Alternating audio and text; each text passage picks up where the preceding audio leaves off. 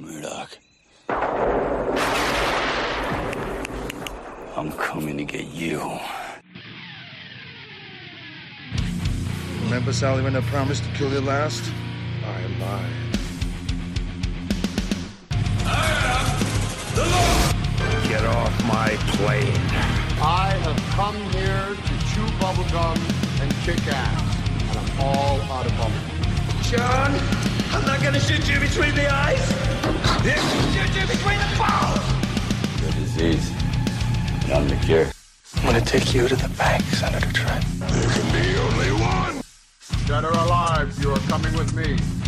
Yippee-ki-yay. I'm going to kill them all, sir. What's going on, everyone, and welcome to another episode of Gimme Back My Action Movies, the podcast. I am one of your hosts, Charlie. With me, as always, is Nate. Say hello to the people, Nate. Oh, good morning, Charlie. I'm really sleepy. What'd you do to me? Uh, I have nothing to do with this, mister. I have two nights of just catting around, out and about, all over the state of Ohio. Yeah, I, I threw us off schedule, and I'm doomed. Big time throwing us off schedule, man, because now we have uh, coffee and Costner today. That's what we're doing. Costner and coffee? Hey, mocha and Costner? Yeah, a little mocha, little... uh frap and a now nah, I'm not going there. I can't think of a venti Costner. A venti Costner. Just, a, just... a, a hopper and a uh uh what's another coffee name? I don't I way... don't know. I don't even know how to order at Starbucks. I always panic. I, I, I don't either. I don't I don't even go in there. I just I'm done. I'm done with Starbucks, man. I I don't speak your language, man. Uh, I'm real like, tired, and we're doing this Saturday morning. I can tell, man. You're a little, little off your game here. Out but, in Cincy uh, all night, and then wake up at seven in the morning after getting home at like one in the morning. So here we are. I asked you when you wanted to start, so it's your fault, not mine. Because I still think like that I'm going to be filled with energy at any time of the day, you know? Yeah. Like, oh, no, in the morning, I'm definitely awake. It's like, no, no, I'm not. No, no, no, it's not. Although I will say, uh, I, thankfully, I had the extra time to make my way through uh, this extended cut of the movie. So I guess we should, they know what movie we're doing, but I, I, we're supposed to say the words now. So we are covering Waterworld, man.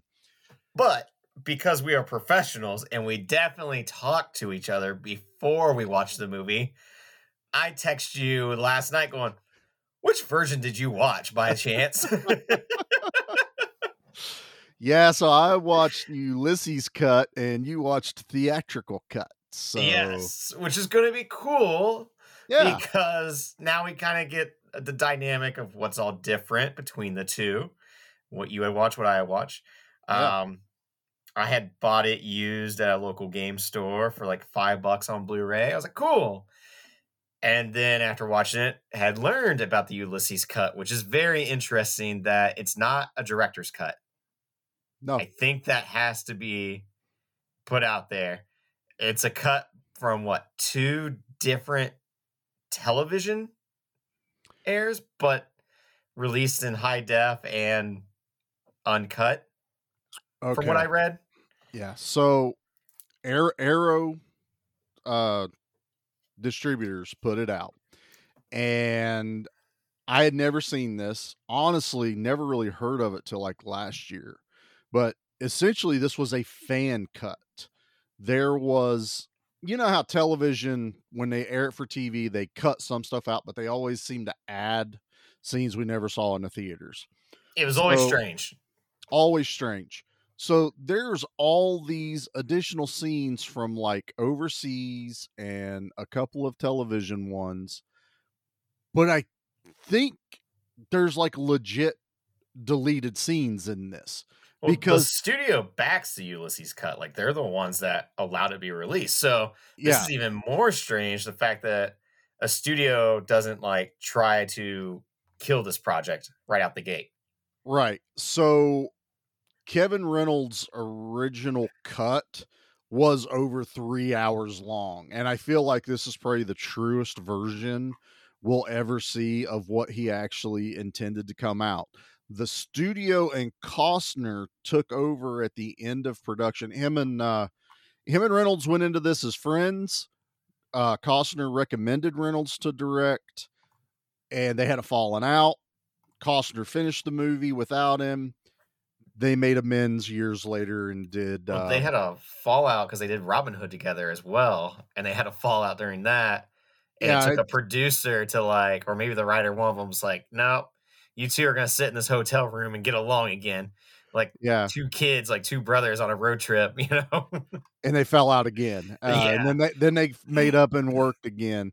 So they re-edited everything to get the theatrical cut that we all, the, the one I know by heart is the theatrical cut. And I really wanted to watch the Ulysses. I wanted to see what I was missing. And I was like, I'm really happy I watched the Ulysses cut. Um, but I'm glad I saw theatrical first because it's definitely more action paced and action packed. Ulysses cut adds world building. Um, and it explains so much more of what's going on around them. Well, you might be able to answer some questions I have I today. Might, I might. I very well might. I read a little today. bit. You know, I, I do want to see the Ulysses cut. Uh, obviously, this is an infamous tank of a movie. Per, I guess, them. I don't know. I've loved this movie since it came out. So, But I mean, I, as far I, as money making, box yeah, office went, yeah. yeah, like this was one of those movies that everyone always talked about. Like, I remember even as a kid, like, oh, no, it's a bad movie because it bombed. Like, that was just like the way it mm-hmm. people treated stuff like that, you know? Yeah. It, um, there's a lot of money wrapped I mean, up in this thing. Movie cost, and this is crazy, in nineteen ninety-five, one hundred seventy-five million dollars. Yeah. On yeah. an original I P.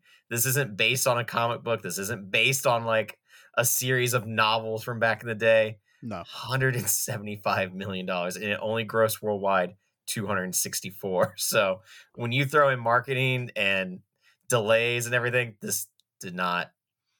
No, it did no. not do well. No, it. I can't. I, because it well, didn't do so well, a lot of people write it off as being a bad movie, and I call bullshit. one hundred percent bullshit, dude. I I remember watching this movie for the very first time with my dad, and it was after we had all heard about the critics panning this movie terribly. You know, they were. This was the big joke in ninety-five and ninety-six. Was how bad Waterworld was, how ridiculous. Yeah, it was the butt of every joke on like late night television, basically. It, it was. And I remember me and dad sitting down to watch this movie, and we got done going, what the hell are they talking about? This movie's fantastic. Absolutely loved this movie since I was fifteen or sixteen. And I watch it every year. I've had the V H S. I had the D V D. I never did get the Blu-ray. Um, But man, I'm so glad I waited and got the Arrowverse with the Ulysses cut. I guess there's a four K, and our buddy Owen, he reviewed it, and he's like, doesn't really add anything. The picture doesn't really look that much better.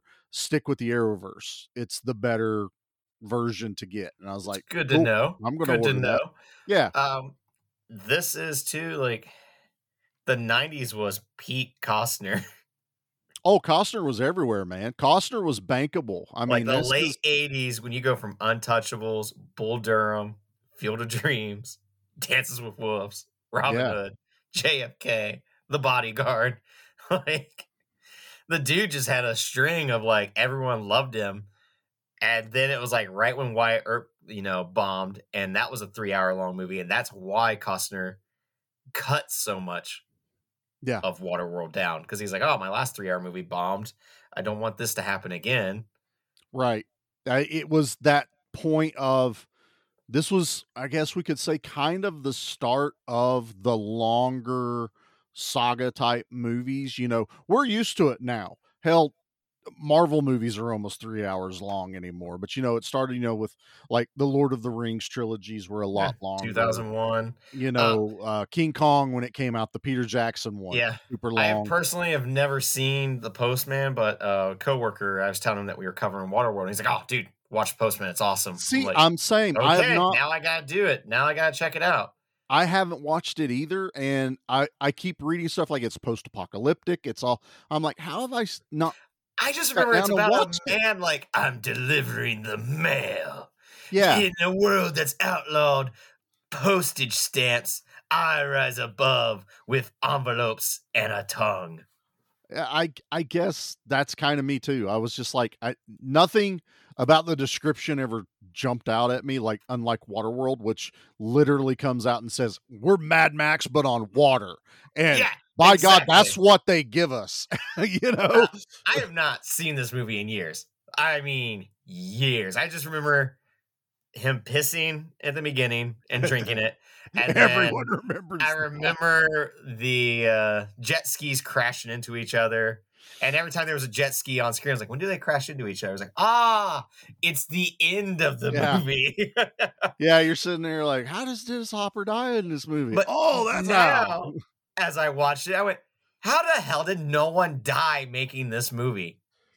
You're, you're I not. mean, no one died in the movie making, and I, I don't get it. Because, no. like, when you're seeing the shots of them out on the water and stuff, like, they had to go for, like, I think three hours or some shit like that to get to filming locations each day. And they didn't film on a studio, like, set, from my understanding.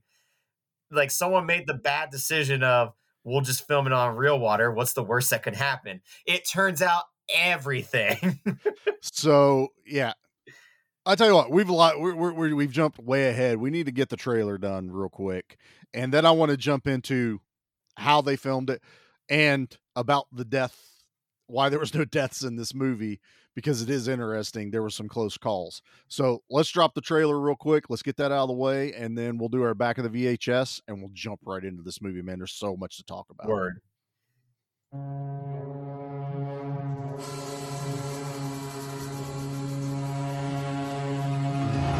The future. The polar ice caps have melted and the earth lies beneath a watery grave. Those who survived have adapted to a new world.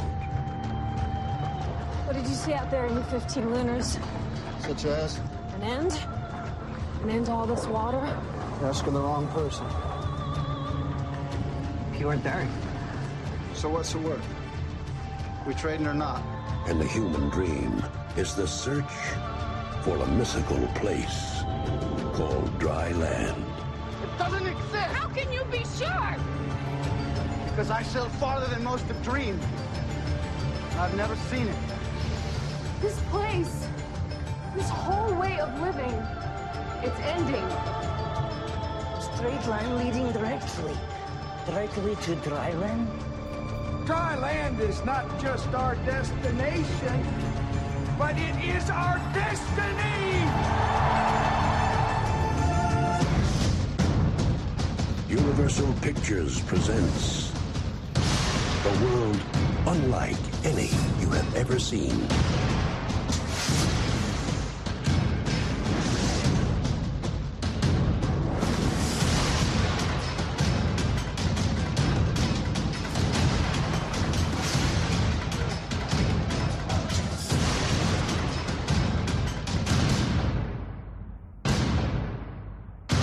Kevin Costner, Dennis Hopper, Gene Triplehorn.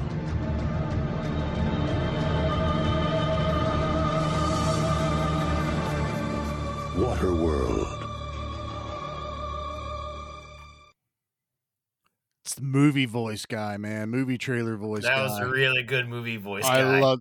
Now, there was another trailer. It was the one I actually wanted to play because it's quite famous, is... Uh, James Earl Jones did a trailer for what? Waterworld. Oh yeah. but he only has like an opening monologue of like fifteen seconds, and then it's nothing but music and scenes from the movie. No dialogue, nah, no nothing uh, else. I need trailer voice guy going, in a water world. I swear this is like probably the one where everyone's like, doesn't he say in a world in every... I think this is the closest we ever get, and that's where people get that confused. Maybe. He did Waterworld. But yeah, it's always that in a world. But uh, so that's our trailer. So that gets us all hyped up to go to the theaters. Now let's do what gets us hyped up to rent the movie off the shelf, man. You ready for the back of the V H S, Nate? Ready. All right. Kevin Costner stars in the most anticipated movie of the year, a turbocharged action-adventure epic, unmatched in sheer excitement and heart-pounding suspense. In a future where Earth is covered with water, the human race struggles to survive on a dilapidated boats and makeshift floating cities called atolls. But some still cling to the legends of a mythical place called Dryland. Seeking clues to its whereabouts, the evil Deacon attacks the atolls, which houses young Enola and her adopted mother, Helen, when a mysterious drifter known as the Mariner is caught up in their struggle. He finds himself catapulted into an explosive war of good versus evil with the open sea as his battlefield. Only later will he discover Enola's wondrous secret, a revelation that may change the destiny of all mankind. With refreshing humor, groundbreaking special effects, and awe-inspiring action sequences, Waterworld sets a glorious high water mark for imaginative, thrill-packed entertainment. I love when you introduce the segment of we should start reading it off the back of the of the case. Yeah. And it's like, you know, nineteen paragraphs long, and then you're trying to do it in one take. And then you, I can tell your voice is like, please let me get through this. I need a drink of water. The other thing is that it's always broken up with the name of the actors too. It would be like Helen G Triplehorn, you know, Deacon, yeah. Dennis Hopper. And I'm like, I don't want to read that part. I don't want to read that part, but your brain's trying to. And like, so I'm the like, Amityville one, I was struggling by like the last sentence of like, I'm dying. I don't, and I don't prep. It's not like, it's not like I practice that. It's literally, I find the picture on Google, I save it to my phone, and I read it. We do nothing but prep for this podcast. That's, oh, yeah, that's my bad. That's my bad. All week long, we definitely sit and get everything in order, and we definitely let each other know what version of the movie we're watching. I take meticulous notes. I do all this. I, I tried to do that. I don't do notes anymore. This was the first movie where I did not write down any notes. I just wanted to sit back and watch a fun action movie. I I don't need to take notes, man. I know this movie by heart. I, let, me, let me rephrase this. I know the theatrical cut of this movie by heart, which made watching the Ulysses cut kind of like, what the hell? That's not right. Where, what is this? But I also knew every... new scene though, because I've seen this movie so many times, but so I was able to stick out more. Yeah, um, oh, dude, it's, is it's there more like Dennis thumb. Hopper in the yes. Ulysses Cut? Yes, because he steals the show in this movie. He does. Um, before we do that, I did promise we were going to take off where we left off a second ago. So there I were forgot. numerous near-death experiences on this movie. Uh, Kevin Costner's stunt double got swept out to sea in one of the swimming uh, scenes that the crew had to go rescue him. Kevin Costner almost died. He was tied to the mast of the ship. I'm, when I say tied, probably harnessed really well. And uh, high winds came in and was rocking the boat. But it was so high, the crew couldn't go up to get him down, and they had to sail away out of the storm with Kevin Costner attached to the mast as he goes through. Like, it was Jeez. one of those things, like, he it easily could have tipped, and there was no way he could have got loose. Um, like, there was just tons, like, you know, people just constantly wet. Uh, somebody... That's the thing, like, yeah. your feet being constantly wet. I imagine everyone just has trench foot by the end of like day two. Costner did a uh, interview where he's talking about, he goes, look, the crew on this this movie was amazing, and a lot of them are friends and were friends. He goes, but there's only so many times in a movie that I have to perpetually be wet, that in every take they have to douse me with water, that I really started hating these people. He's like, just constantly splashing and throwing water on me for every take. You kind of don't like people anymore at the end of that. And you like, know. I don't know, like everyone looks like they've been sunburnt to death. And I don't know if that was real or not. So all spray tan, spray tan. Really? If you look really close, and I, I, I thought it was only Costner, and it was a uh, that they did it on purpose. No, it was on Dennis Hopper and everything. The lines around their eyes, you know, from squinting. Yeah, from squinting. When they aren't squinting, there's all these like white streaks coming yeah, off their eyes. They I, look I, like like Cable from the X-Men. You know, with, they all with did the look scar. Like Cable. They were all time travelers too. It's very strange. Didn't but understand that part. It's where the spray tan was wearing off, and okay. I was like, oh, that makes sense. Okay. uh, but yeah, it was just this uh, for everyone that has talked about this movie since, it was a miserable experience to film this movie. It's just, and like you were talking about, they were filming on set in Hawaii. No one bothered to check, okay, what does the weather usually turn into? They like three production halts for hurricanes. Um, One of the sets drifted away and they had to go get it. And they did have to travel because the scenes couldn't have land in the background. So that's how far out to sea they would have to go till you couldn't see any of the land. Which is crazy because modern, like nowadays, if someone were to try this, they would just C G I out the, you know, right. the land.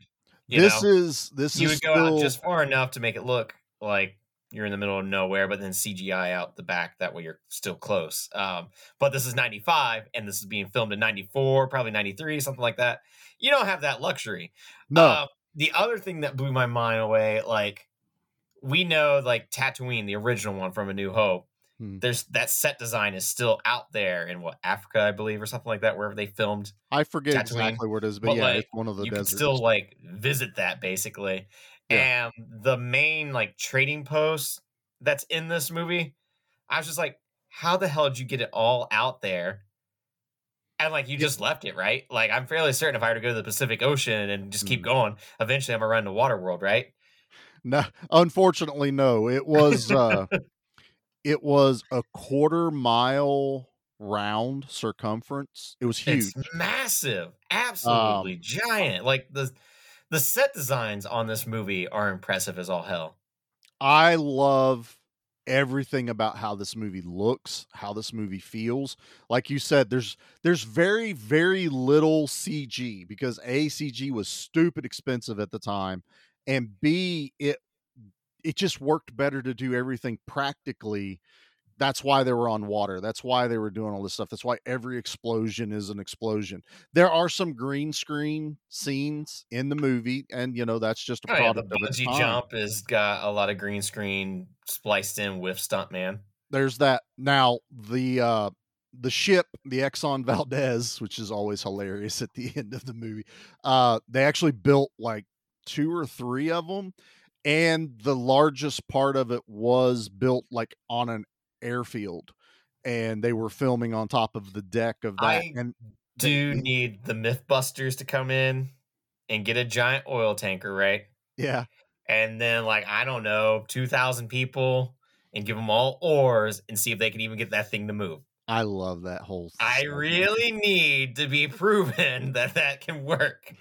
Why not? Why? I mean, I just what? don't believe it. I feel like everyone would be like, we've been paddling for days. And like, Dennis Hopper's up there like, we haven't moved a single square inch whatsoever, but uh, keep them going. We're just going with the current. That's why he said they'll row for a month before they yeah, even before question. They start question. But it was, and it was, you know, just talking about the, uh, like the stunts and stuff like that. Kevin Costner did most of his own stunts in this movie. The zip line scene is him. He is zip lining with the explosions going on behind him, because they had to time it out, and Kevin Reynolds had to prove it was safe and did it before Kevin Costner did. um, because the studio is like, no, you're not putting Costner on. And Costner's like, I want to do it. Costner also does the bungee jump. Now, I'm sure it's a controlled bungee jump, you know, safety stuff and then on set and things like that. But that's him falling, you know, down and going back up. So much of this is, I mean, the stunt team alone on this movie is the saving grace, really, to this film. You know, the the jet boats and, you know, the airplanes, you know, that's that's a freaking airplane flying around the ocean, you know, in Hawaii. It's it's awesome. The the his boat is real.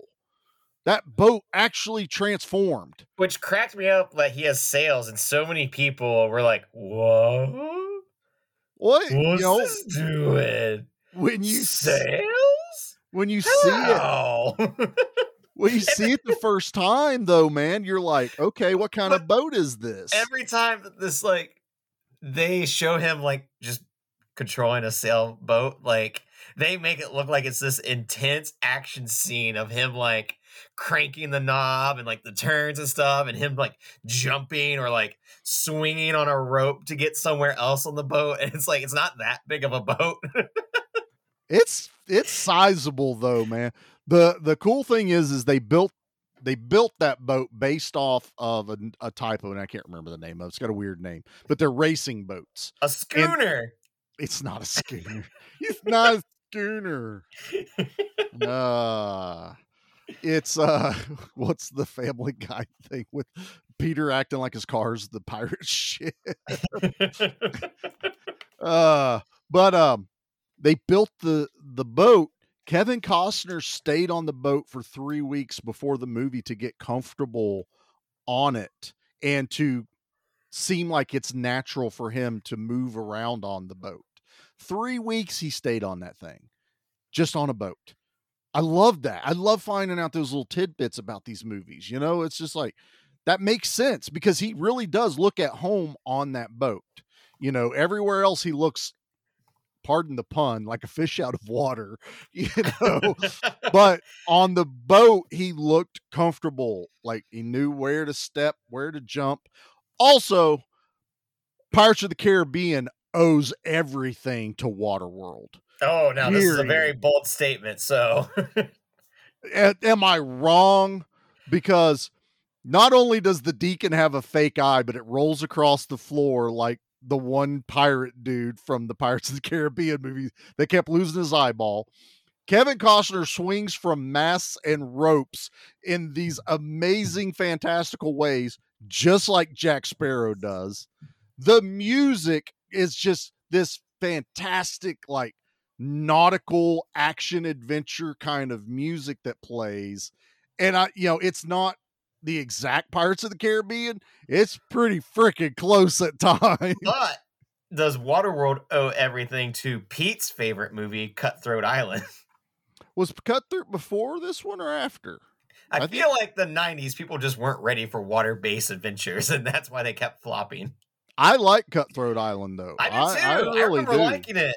Uh, Definitely Pete's favorite movie of all time. Let the record show that Pete absolutely adores Cutthroat Island, and everyone should send him a copy of Cutthroat Island. Heck, send me a copy. I'm down for it. Yeah, but, send uh, us a copy. That way we can cover it. And if I can remember if it was a good movie or not.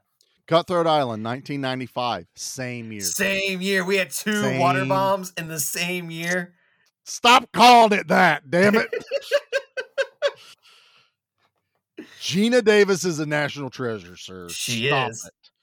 When can we cover The Long Kiss Goodnight? Uh, dude, it is on the list. When uh, can it, we do that? Isn't it kind of a Christmas movie? You know what? There's snow on the ground. Oh, that's, that's coming one. soon. I love that movie, man. I love Long Kiss Goodnight. It's so much fun. Uh, you keep doing this. This is like the third movie. You're like, we got to do this movie before the end of the year. And I'm like, dude, we schedule out two months ahead of time. We don't have that much time I'm on the getting schedule. Really excited for more movies. That's a good thing though, man. That's a good thing. Exactly. I, I was super excited for this one.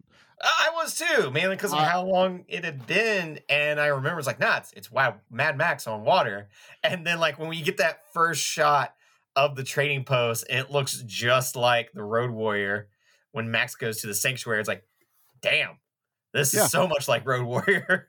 Oh, I mean, the, the makers of Waterworld were like, yeah, we, we watched Mad Max. This was our influence for doing this movie. So for anyone that's like, it's just ripping off Mad Max.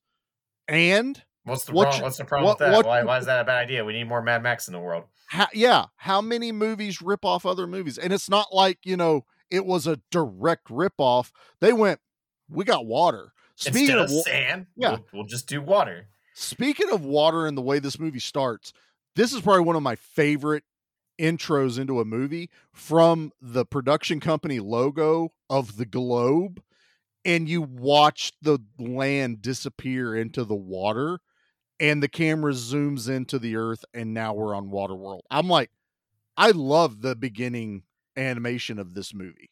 It's just one of the most clever ways. Like when, when your logo is the globe and your movie's based on the globe getting covered in all of this water, why wouldn't you do that? I love how this starts out. Also, if all the polar ice caps melted, it wouldn't cover the earth like they show. I mean, that's, uh, I don't know. Like, we know eventually California's just going to get drowned. Like, that's going to happen. Like, that's it's just gonna, inevitable. Our, our um, coastlines are going to change. But like, it's literally going to stop at the mountains where I'm at in Virginia, and we're going to lose a lot of like coastal. We would lose like, a lot of surface area, but we, we would. I don't know how far in the future this movie takes place. So I was looking into that, and there are a few like people that have said, like the production designer guy said, it's basically twenty-five hundred. It's the year two thousand five hundred. Okay, so that I'm cool with, because uh, like just their pure ignorant or not ignorance, but their pure like whimsical of not knowing that the water is that the land is directly below them. That's what I'm trying to say. Yeah. Because um, I, I just feel like the the survivors of the polar ice caps melting would pass that tell on from generation to generation of like, yeah, we used to live on land and then the water rose, where in the movie, everyone doesn't seem to know that the water well, has risen. That's where I was confused. I was like, maybe the Ulysses cut covers this better, because the land they find at the end is Mount Everest. So you're at yeah. the, the peak, the highest peak on Earth, but so, it doesn't look like Mount Everest, but also the polar, you know, ice caps have melted. So I don't, we can safely say that that would turn into like a paradise haven. So, so a couple of things, I mean, and screw it, let's light speed right to the end, because I never knew this till I started finding out about the Ulysses cut. It never says it's Mount Everest at the end of the movie in the, the- theatrical cut. They just end up on dry land. In the Ulysses cut, they did film a scene where uh, Helen and Enola find a plaque, and it's the plaque that's at the top of Mount Everest from like nineteen fifty-three or something, the people that first reached the summit up there. So they actually and, show, because I had to read that it was Mount Everest. I was like, oh, so okay. They show it, and there were some people that actually deciphered Enola's tattoo on her back to be the longitude and latitude numbers. That is the longitude and latitude of of Mount Everest. I keep wanting to say Mount Saint Helens. Don't don't ask me why. Um, but of uh, no, that's the one that's going to kill us all at some point. Exactly, uh, Kilimanjaro. The So, yeah, so they literally go, yeah, it's it's Mount Everest. The, the tallest peak is the only thing not covered. And that's another thing that I'm confused on, and I don't think the Ulysses Cut's ever going to explain this. Probably These not. people give their daughter a tattoo on her back. Mm-hmm. I'm assuming that was her parents. That's my guess. I, I don't know how any eight-year-old would sit still for a tattoo, especially one of that much black depth. I want to say it was she was probably an infant based on the timeline. Could when be, it happened. Could be because the, the just bones being there. Yeah. But then like, so then they like set her off the sea, and that's how she comes to with her adopted mother, I'm guessing. But I'm like, you guys ha- couldn't have been that far away from the land this whole time, right? See, that was that was something I was thinking of too. So there was a the one thing the Ulysses cut adds at the end is it wasn't just a hut with her parents in it. it was a little community of huts. They oh, actually really? show like a, a village. A village actually like surviving yeah. on land. So there was always this thing I never really understood, and it made more sense when it was just two of them. Was even Gregor makes a comment of they knew they were dying, and so they sent her away. Now that there's a whole like village community, I'm like, what were they dying of? And what was sending the daughter away like Superman off of Krypton gonna do? Um, yeah, if anything, like, all right, now you just sent her off to her certain death. Right. Good luck. Because I'm still saying, I swear she was like an infant or something. So it's like, did they have like a, a feeder tube so she could, or did, you know, just throw a loaf of bread in there and say good luck? And she gnawed on that for a little while. Uh, you know, there's some things that don't make sense, and you're not supposed to think that. And here's the thing. Into it. Am I going in depth with every action movie known to man? God, no. No. God, and I'm no. not doing the same thing with this. The only reason is because it's such a, like, to me, an interesting concept yeah. that you do kind of, like, get caught up in some of the hows and whys. But at the same time, I remember there was an issue of The Walking Dead where, like, Robert Kirkman always does like a Q and A that he answers fan mails at the end of yeah. each issue. And one of them was like someone asking like, why don't you like mention the people that have contacts and trying to find contact solutions, or women having that time of the month, or, you know, people looking for Band-Aids, stuff like that. And he's like, if you do that, then you get so caught up in all the monotonous stuff. It takes away from the story. And then yeah. you're just, each issue is the, the quest of the week or quest of the month of, oh, now we need to find contact solution or toilet yeah. paper. Like, that's not what drives your interest. It's stuff that, yeah, you think about, but there's, right. you're just going to glaze over that sometimes, for the sake of storytelling. And that's totally cool. Sometimes there's stuff that should stay minutia. There's We're here still, to be entertained. We're not here yeah. to just like, I'm here to escape my depressing real world, not just keep on right. being a part of it, you know? Let me dream of the eradication of the human race and living in a water world. Damn it. That's Damn what it. I want to do. That's what I want. And, and, like, there's cool stuff here. Like, obviously you can't bury people, but they have no. like a, a tar, like green gross pit that they throw you in. It's the recycling. And I, I dig it. I, like, there's a purpose for what they've turned into. So I'm guessing it's probably fertilizer. Because that's what I would like, something of the sort yeah. to decompose the body, because you can't just have a body go float out to sea. And no, like, but I'm sure that's how they did it originally, probably till they came up with a plan, you know. There is a weird like mutant whale or something, right? Like, yeah, see, I was that has always like mystified me. Like, what is that thing? But that's the terrifying thing. Like, what's Megalodon times ten that's out there in this world? Right. I, you know, but what is something that's just like a, those giant like squids that you always see taking over the pirate ship, like those those paintings? The Kraken. Like, yeah, the Kraken's now like a real thing, I feel like. Well, and I guess that makes more sense being that it's, you know, five hundred years into the future that possibly things have evolved. I mean, they're showing that even humanity has started to evolve because, you know, Kevin Costner's got gills. He can breathe water. All like, kill him! We can have him! It's like, if anything, he's a very helpful resource to you people. He right. can stay underwater longer. He can fish longer than you can. Why are you mad at him? And how many mutants are there? Because he's the only one ever shown. Yeah, he's the only... So, okay. Uh, you bring that up, so let's go back to the Ulysses cut. Um, at the end of the theatrical cut, he leaves dry land, and you make it seem like he's just not comfortable on dry land. It doesn't move right, and they still say that. He also explains to Helen, Krieger says there has to be more of me, and I'm going to go find them. That's the other reason why. And he now did. He does have the longitude and the latitudes and the places of where to go if he wants to come to land, I guess. Yeah. So he, I, so everyone should watch the Ulysses cut. It adds so much more world building to this that I absolutely adored. Um, I will tell you, the theatrical cut is more fast paced. It's a lot more action movie esque because that's what the you know studio wanted to do. And I still love watching that version. And if I just want to watch something super action, I'm going to watch theatrical. But if I really want to dig into the history and things that were of question when I watched this movie going, why didn't they do this? Why didn't they say that? He gets a name at the end of the Ulysses cut. Is Helen, it Ulysses? Yes. Helen names him. Yeah. She tells him an abbreviated story about Ulysses, and it was how, you know, the, the, the sea gods cursed him and he was stuck out to sea for ten years. And then he came back home to his family, which is her way of going, I know you got to go out to sea. I know what you're doing, but you need to come back home to, you know, his family. Also, what they cut out of the theatrical cut is uh, Helen got with the fish man like two or three times during the movie.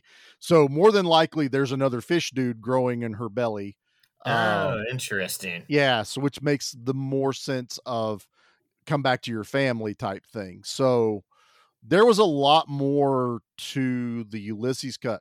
The other thing, and you were, you brought it up there a second ago and we'll talk about it, is there's more Dennis Hopper in this. And now in the Ulysses cut, we know why they call him the deacon, because he preaches to his people. He literally is on the atoll and goes into a sermon when he finds out about the mariner, Kevin Costner, being a gill man. And he's like, it's an abomination. It's not of God. And we have to eradicate it off this planet. We have to really? destroy him. Oh yes. And he, it, everyone has to like stop and listen to the deacon when he's preaching. That's so and I, interesting. Like I would not expect that from that character at all. It was just a guy that was willing to kill to get to land is what I always just thought. But I always wondered why he was called the deacon. Like why not, you know, King of the Ocean or Neptune or I mean, deacon means something. I don't know. Deacon's a church type thing. Of, oh, is it? Uh, uh, one of the heads of a church is a deacon. Um, Yeah, he's a deacon. Oh, okay. You'll, like, I had no you'll have, idea. I, I, you'll have like your preachers. You could have told me deacon like was just a name. I'm like, yeah, that, that makes sense. You know, some people name their kid deacon. Some, there some are people named, name their kid like Pilot. It's whatever. Th- there are people named deacon, uh, but that is what it is. So there's a whole lot more to Dennis Hopper's character in this that I feel like makes a lot more sense. I'm still confused as to how he knows what highways are and all this, you know, when and they're like, we're going to, we're going to pave it. You would know about you're above the, the land. Like my, my only thought was he, he's on the Exxon Valdez. That's the joke in the movie. That's his ship is the Exxon. And when he's talking to the picture of the captain, that was the captain of the, the Valdez. My guess is there's like a log or something there that he has Captain's read. Log. Captain's log, not that log. My men are uh, now using oars to steer the ship. I fear we don't have much longer. Exactly. Yeah, I would the love... The Megalodon times ten is not far behind. I would have loved like a little like log of, you know, Dennis Hopper writing, you know, what's going on and stuff. I was like, and I love all that, man. The smokers are some of my favorite things. You know, there is a smoke. Did you recognize one of the smokers? And I did not. I I tried to play Where's Waldo of where uh-huh. he was at, and I couldn't find him. So in the Ulysses cut, we get a lot more of this particular smoker, and it's Jack Black. Jack Black is the airplane pilot in the movie. Really? He, so when uh, they find caught... when Enola waves at the plane and he smacks her upside the head, what are you thinking? Um, and the, the, the plane comes around, that's Jack Black. Well, it's very hard to tell it's him until you see a cut scene that they're back on the Exxon Valdez and he is having a meeting with the deacon. Like, yeah, we found him. And his buddy in the plane died because he got harpooned through the gut. He's crying that his buddy died. And it's like, aww. Every time the camera pans out to, uh, Dennis Hopper talking, Jack Black's still in the back crying about his buddy. Was his like, buddy Rage Cage? Like it was Kyle, just it was the other pilot. That would have been awesome. Also, like I'm surprised the studio hasn't like, oh, Jack Black's a huge star now. Back in like two thousand eight, and like they like put his face somewhere on the cover as well. Like, they'd ah, have, has Jack Black. They'd have to do the same thing with Demolition Man because he's in the background of Demolition yeah. Man. Uh, That's what I have, want, though, is all the studios that are like, release the Jackal, Mars Attacks. Like, yes. You just add the Jack Black somewhere onto the cover. He's going to rickadicka-doo or something like that on the picture. We'll do like they did for the, uh, when they were trying to push the Deadpool movie, when they released a ton of movies with Deadpool sleeve. Like yeah, I have, yeah. I have Terminator two and, uh, Speed and a bunch of other, like, it's just, and it's nothing to do with Deadpool. He, they just made a sleeve of yeah, his face. Fox losing their damn mind in the final now, days. Now I want Jack Black covers on yeah. all of his movies. Give me back the Jackal, and it's uh, Richard Gere, Bruce Willis, and Jack Black down. Yeah, and he's holding the pack of cigarettes. See, that's that's what I want. Um, now, but no, there was. Just, yeah, go ahead. Go ahead. Did you know who Enola grew up to be? No, I didn't actually look her up. She's Deb from Napoleon Dynamite. What? Yeah. The the side ponytail the chick? The side ponytail girl is from Waterworld. Oh my gosh. You know Blew what? Blew my mind. I don't recognize her from anything else. Uh, I don't I know. Deb. Yep. That's, I never knew that. I I can't I can't watch that movie now without. You know what Enola is backwards? Uh no. Alone. Oh. Her, her name is Alone. Backwards. I was like, we're, oh, we're also talking nice to the guy one. That when he watched uh Troll two and when they went, Nilbog is goblin backwards. And I went, wait, it is. So I don't really pick up on these kind of things is what I'm That's, saying. It's fine. It's fine. Nilbog no. is goblin backwards. backwards. They were in the town of Nilbog. It was right there the whole time. The entire time. Waterworld backwards is what? Which doesn't really mean anything. No, it doesn't. No, it's uh dude, to go back a little bit, I have I love this movie, man. It's something about the the the spe- the, fe- the effects like I was talking about oh, the stunt the team. Siege. On oh the trading post, and they are just laying a waste to it with that anti-aircraft uh, gun. My favorite scene in and the, the movie. Size of the holes that are getting blown into the walls. It's like you guys are really just trying to kill whoever. Which, like, you should all stop, collaborate, and listen, and like work together. You know, like you're in a world full of water, and yet you're trying to kill one another. It doesn't matter. They want what they have. My favorite scene in this movie since I was a kid is that anti-aircraft gun going nuts, and Kevin Costner harpoons it and pulls it around. Yes, and Dennis Hopper, Chuck. Dennis Hopper's like, "What's that cousin's name?" And they're like, "I think it's Chuck." Chuck. They're all screaming his name. He goes, "Maybe he doesn't go by Chuck. Charles. Charles." Charles. I, Which I also love, love. how far away they are from one another, and you have this loud ass gun that, like, that man's never going to hear you, but they're still trying. It reminded me of the end of Shazam, where you have like the big guy fighting Shazam, and Shazam's like, "I can't hear what you're saying," like in your big like evil monologue. He's like, I, "I don't know what's being talked about right now." And, but and that was the thing, like they're yelling, but yet they've been using flags to communicate with everyone, which made sense. You well, can't there's not hear. A Charles flag. There is now. Uh, what's the sign for Charles? I don't know. But I, yes, my, my my name is Charles. I don't go by Chuck. There's like very few people that are allowed to call me that. And I've seen that scene forever. And it is my... It came on, Jackie sitting there watching it with me, and I'm like, "That's my favorite part." And she's like, "Okay, it's a big, oh, now I understand. It's not just the big gun. They say your name. They said my name in the movie. I'm now one of them. I'm a smoker now. I would be a smoker. Get I, me I would a be. boat, Jackie. Uh, We're Waterworld people now." Speaking of Jackie, so we want, we started watching this the other night, and I forgot to tell her that I'm watching a different cut. And it gets like two hours into the movie, and she's like, "How long is this movie? I don't remember it being this long." I was like, "Oh, I forgot to tell you, we're watching the Ulysses Cut. It's over three hours long." And she's like, we're going to have to finish this later. It was like eleven thirty, almost midnight. You should just turn to him and be like, we are Waterworld now, Jackie. I tried, but I was tired too. So I was like, you know what? I will finish this later.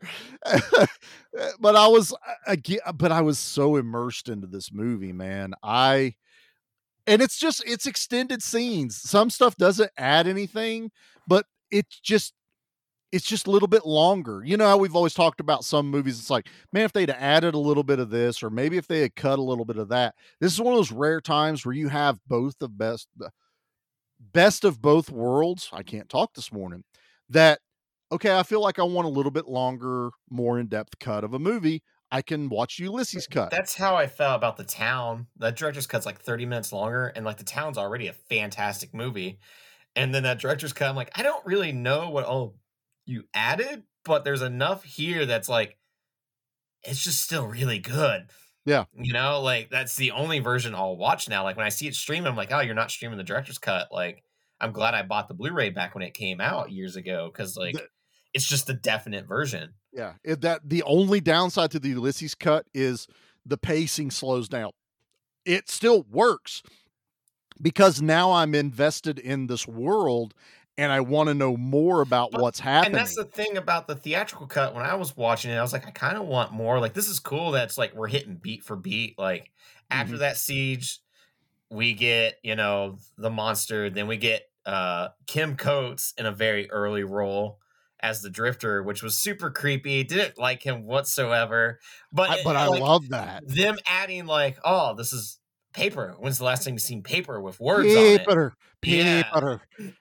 It's, it's, it's paper, resin, resin, it's resin, it's no resin. Yeah, he was Gollum before Gollum. It was really strange. I love that whole segment on there, man. There's a, that, but there's a whole lot more of how unlikable the Mariner is at the beginning of the movie. But I mean, he is how- completely unlikable when he's like, nah, we're just going to kill the girl. It, and I'm like he, forcing the hair. There was a lot of that stuff of like the nineties. Where I'm like, ah, uh, what what else did we? Oh, Lockout had like the same exact scene. Where I was like, nah, this is kind of gross. Not not a fan of this. Like, yeah, but you know what? There was a reason he cut their hair though. That was to repair ropes and stuff. It's not like he just cut their hair to be mean. Yeah, it, he cut their hair because it's like you have something I need right now. It's just the forcefulness. I'm like, yeah, like ah. The, It, what different it, times we used to have. Well, it, now let's let's put it in context, though. This man's been out to sea, let's just say, his entire life. I his, mean, he's a loner. He has, he has very little interaction with other people. One good thing that I feel like it sucks. Um, let me let me say this: it sucks it was happening, but it helped the movie. He's going through a divorce, which made his interactions with Helen all that more like I, I'm, I don't want to, I don't, I don't, I don't care. I don't want to deal with you. He's a lot more gruff and surly about things, you know, just that kind of emotion that he was putting into it. Just like, whatever, you know, just you, you are a nuisance to me right now. And I, I'm stuck with you almost. And I, it worked. I, I believe him in this movie that he's just like, ah, I, I can take you or leave you right now. I, I kind of, you did technically save me, but I really would just like to throw you off my boat and go back to my normal life, you know, kind of situation. Fishing and collecting comic books and crowns. You know, and that, it doesn't fix it in the Ulysses cut. And I think it makes it worse is he makes a comment, and I, I can't remember if this is in, I don't think it's in the director's cut or not the director's cut, the theatrical cut. He's at uh, Helen's shop when he's on the atoll. It seems like he's bought a little bit of water and the shelves and the tomato plant. Right. In the Ulysses cut, he buys jugs of water. There's different variations of water. There's pure hydro. And then there's something else that's not pure, but they can like drink a filter it. Of the seawater. Cause I'd imagine this far in, we have found a way to take a little bit of the salt out of the ocean to drink that water. They they mention in the Ulysses cut that they had desalinators and they don't work anymore and they're they're not repairable because the Navy uses desalinators. That's how they get fresh water on, you know, submarines and stuff like that. Um, so they, they go about that. But anyway, he makes a comment to her about, do you have a magazine? And she goes, well, if I had a magazine, I wouldn't be working here. I'd be retired. And I'm like, he has magazines on his boat. He's retired. That's why he's just always on his boat. Like any yeah. retired person is, and just sailing the seas. So what? And then Kim Coates' character makes a big deal about paper. What is it? What did you see? Paper. And I'm like, Kevin Costner has a, as well. has a shit ton of paper. He's got National Geographic books, not pages, books. And it was just kind of odd to me that they would go that far, but yet they had, and then they couldn't solve anything till they got Kim Coates' paper, because it had, it was written in a foreign language. It just so happened to be the same language that was on the, the three pages that Kim Coates' jar. I've got a jar of paper. I've got a jar of paper. Yeah. Cause he's celebrating his retirement fund.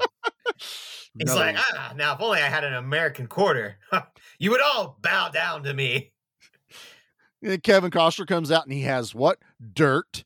I get a jar of dirt. See, Pirates of the Caribbean owes everything to Waterworld. Only the first Pirates movie, because like I barely got through the second one. I literally turned off the third one. I've never gone back to any of the others. I've watched them all. They're they're entertaining. Oh, that that third one was so long, so slow, and I didn't know what was going on. They were tipping the boat boat upside down. I was like, "Are they dead? Are they in purgatory? Like, why can't this just be a movie about pirates?" There, there are pirates in the movie. There are, but they're just not doing pirate things. They're trying to flip a boat, and there's a kraken. I don't know, man. That first movie was so good, and by the time I got to the third one, I went, I don't know what's happening. There's pirates in Waterworld, man. Even Dennis Hopper only has one eye as it goes. He's wearing a patch the whole time. He's got a pretty cool patch. I love his eye patch. Now, speaking of Dennis Hopper, the next time he shows up is at what, another trade post, like a smaller one. Next where time. All the dead bodies are, and they got like the, the ropes rigged on their hands so, to wave. I didn't know what that was like. It's a really tiny, like maybe two story structure. Yeah, it was not an. So atolls are trading centers. Communities. That's what they're called. Yeah, communities. And like the one we see is like one of the last they they they figure.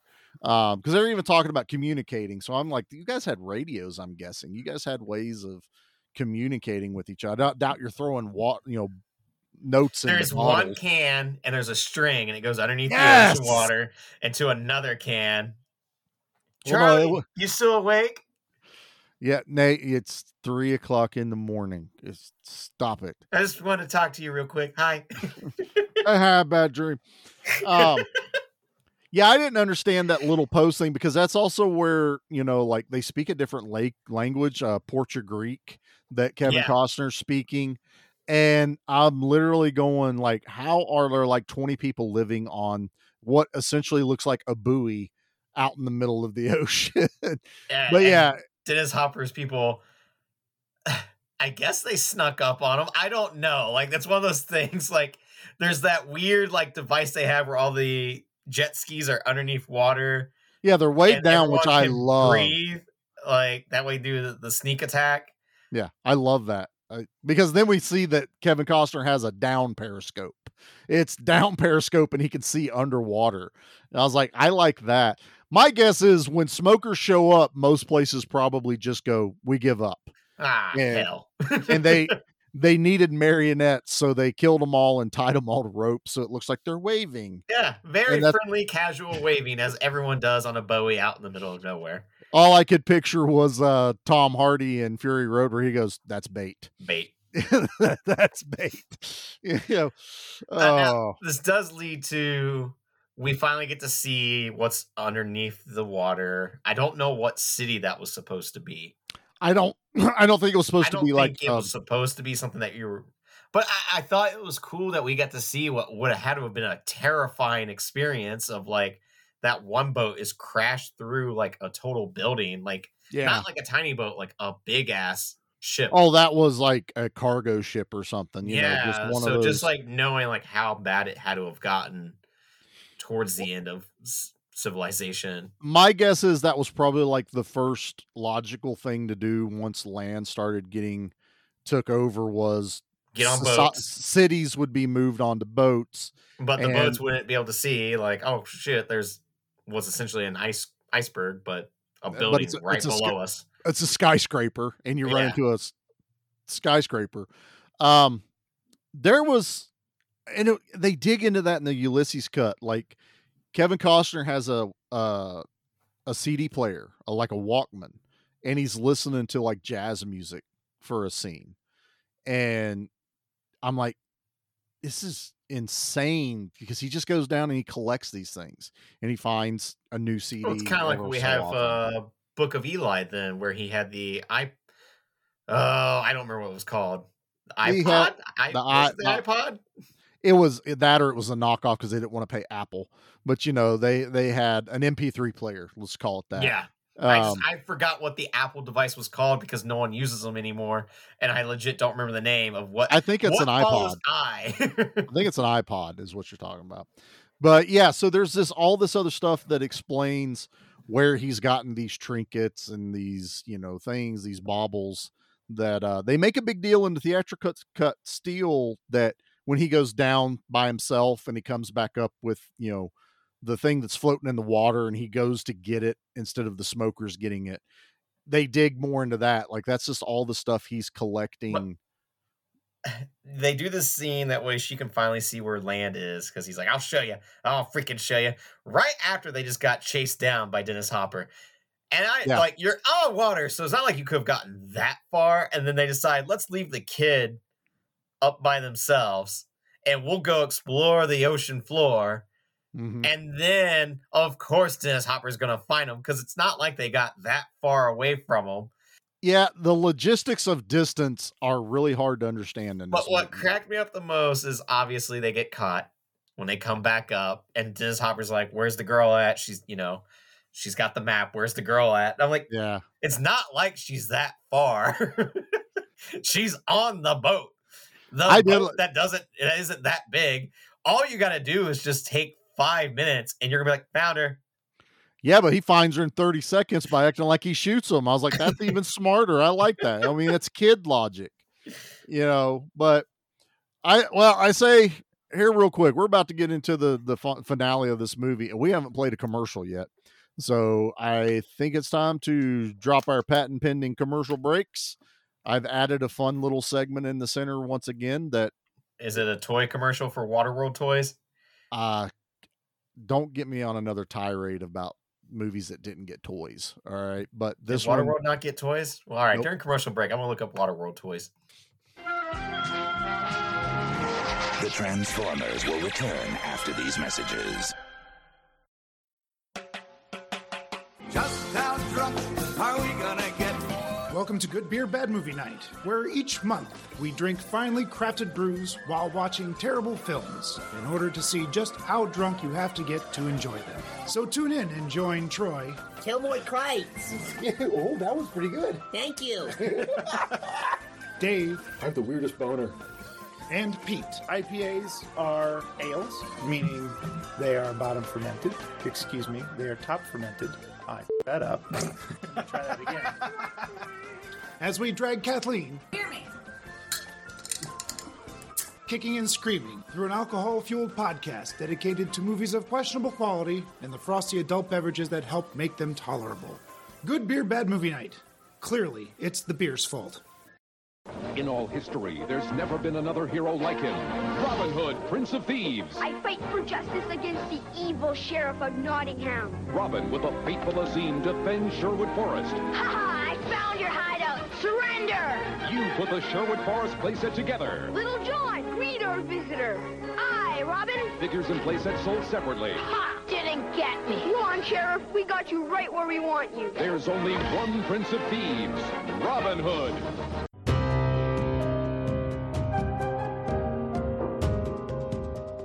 Do you like horror movies? Do you like hanging out with your buddy? Do you like cracking jokes and having a good time? Do you just like fun? Well, consider checking out Spoils of Horror. We are an hour-long podcast that comes out every single week. We're not doing reviews. We're just going to hang out, talk about the movies we love with each other, and hopefully the ones you love too. Covering everything from the popular, the lost, the forgotten, and the bizarre. If you're looking for a good podcast and a good time, you're going to want to check us out. We're on all major podcasting platforms, and you can find us on Instagram and Twitter. Check it out. We'll see you there.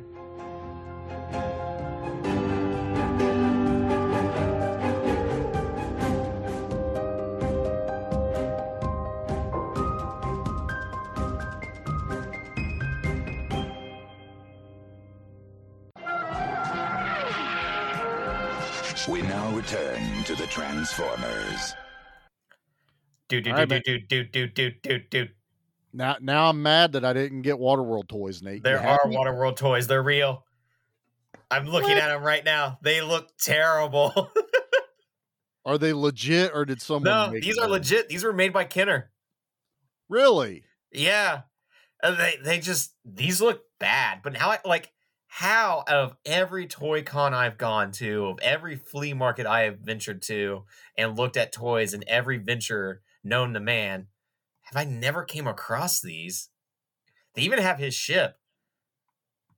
Okay, I'm looking at them. Yeah, the, the Tremarin. Okay, yeah, that's the word. That's what it's called. I've never seen these. Nah, not at all. Dude, you can get a smoker on a jet ski. What? I feel like I'm going to have to try to like find a Waterworld toy now. Like that's going to be like the next goal for the next toy convention I go to. Damn, the boat's not small either. No, like it looks like a legit like, hey, we want you to play near a body of water, kid, and possibly drown. That way you can there's, really play Waterworld. There's a board game. There was a Waterworld board game? There's a board game, dude. Now, is it a pool game? No, it's a... Uh... I can't, t- it looks kind of like, there's like a globe and all these like la- longitude, it latitude. It looks like dots. A battleship. It kind of does, but you, it's Milton one Bradley. board. Yeah, you're right, because it doesn't have like. There's no divider the walls, screen. Yeah, the separator. Yeah. Holy crap, dude. I had no idea. I'm sitting here getting mad. I never got these, but I'm probably... happy they just were not at our toy stores. That's insane. Yeah, I'm gonna have to look that up. I mean, I I know a lot of movies got toy releases that you're that a lot of people are like, no, they didn't. It's like, yeah, they did. I mean, we just I, talked about the other day with uh Dragonheart. Yeah, or not Dragonheart, but uh Reign of Fire. You know, Dragonheart got toy releases, yeah, but Reign of Fire, Fire didn't. didn't. But uh, huh. Damn, I'm going to have to look. Now, you know, I played the uh, Robin Hood P- Prince of Thieves toy, you know, Kevin Costner, and we talked about that, that they were just, they were also done by Kenner. They were repurposed Star Wars toys for the most Yeah, part. Like, I remember those. Like, I remember liking that movie. I haven't seen it in forever, but I know, like, the joke is that he loses his accent, like, yeah. one third of the way into the movie. There's almost no accent in that movie. Uh, it's another one I've got, you know, and we haven't said it yet, but this is also another P G thirteen movie we're covering, but that's how good some of these P G thirteen movies were back in the day. You know, oh, you got well. your Robin Hood, Prince of Thieves, Waterworld, Reign of Fire, you know, you could pull it off and still be a badass action flick. No, especially this final act where he is getting ready for war after they kidnap the girl. And ah. like, God, him like loading up the guns, the way he looks, like his outfit, like everything kind of comes together of like, this is sweet. This is badass. This is really badass. All while we get her talking about him. Like, yeah. Which is also strange because I'm like, he doesn't like you. Like, there's not really been much of development between these two characters. Well, he taught her. I figured was in the Ulysses cut. There, there's a bit more, but not a lot. You get the whole thing where he teaches her how to swim, um, that he does save them from time to time. And they do kind of create a bond, you know, when, when he gives and the crayon. The thing, I just never felt like a bond was fully crafted when she's telling the story to our main well, bad guy who looks like he's the lead singer of every eighties metal band. Yeah. Hair metal band, because he's got this wicked mullet, and he's definitely from Australia. You cannot convince me otherwise. It's and fine. I don't, I don't recognize care. him in anything. I don't I, know who I, he is. I love that guy. But uh, they here's the one thing they do dig into in the Ulysses cut is after she's kidnapped and uh, Gregor saves them off of the burnt ship.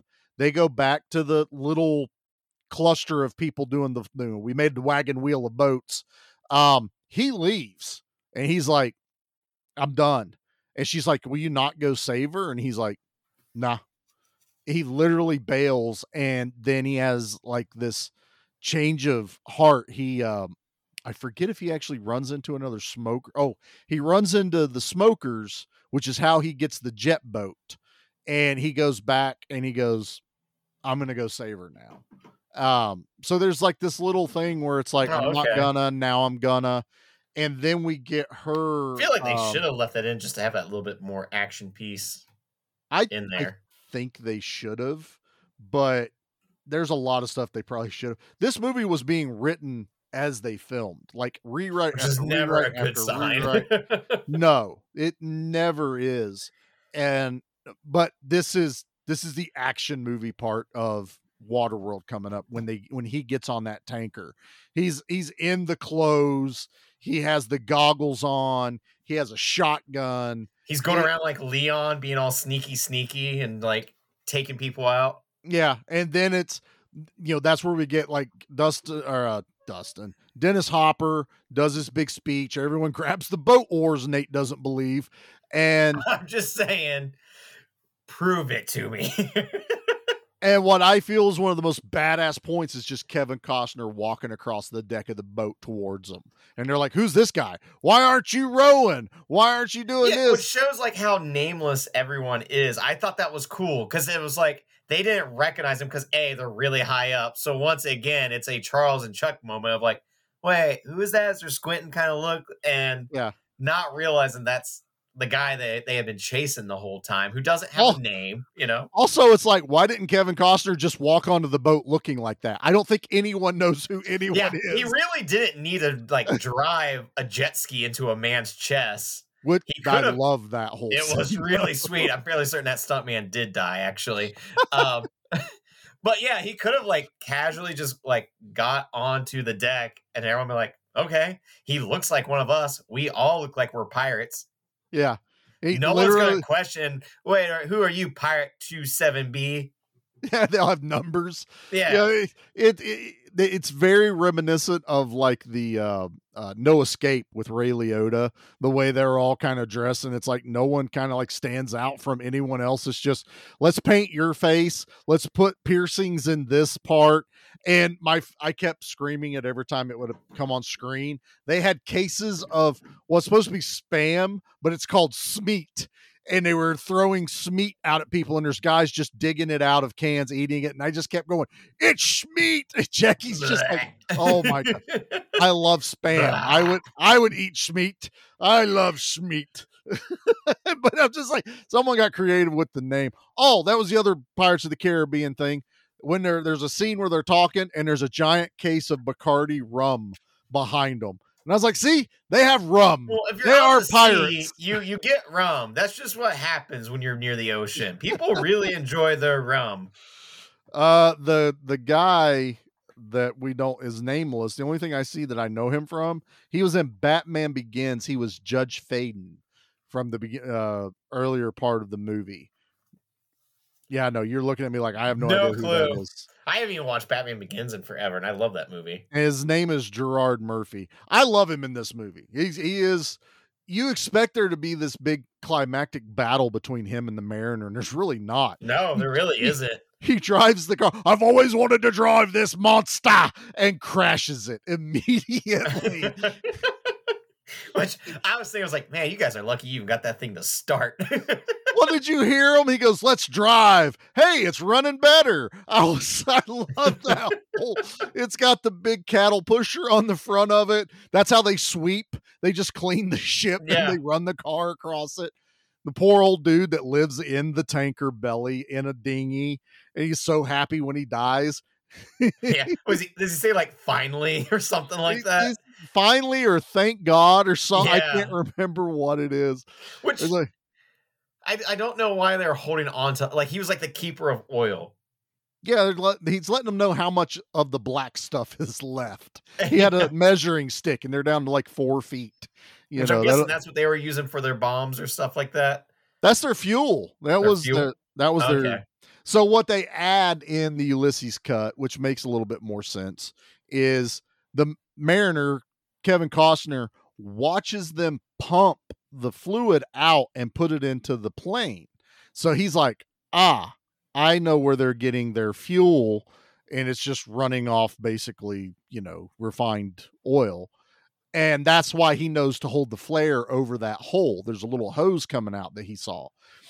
And that's why he's like, I'm not bluffing. I don't think he realized the entire ship was going to explode. Uh, you don't realize that he was like, I'm going to get a two thousand uh, plus body count real quick. Uh, we're not like, there yet. We're not there yet. Poor souls that were, some of these guys could have been innocent, but I guess because of the line of work that they were in, you are a casualty of who your boss is and the product that you are, you know, delivering. You're you're, you're guilty by association. Yes, you are guilty by association.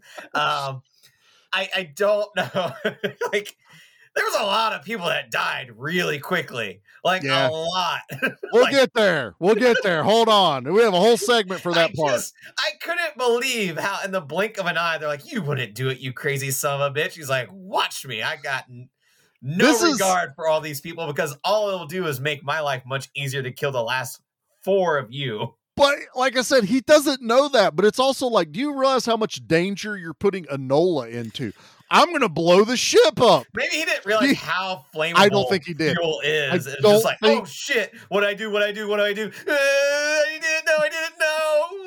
Not only does he blow the ship up and it explodes, he jumps back down into the hull where the fire is. Oh boy. Works his way back up to where the Deacon is. The Deacon gets down to the deck, which is hilarious. They just back and forth. We get the awesome zip line, you know, scene that he actually did. They're setting off the explosions.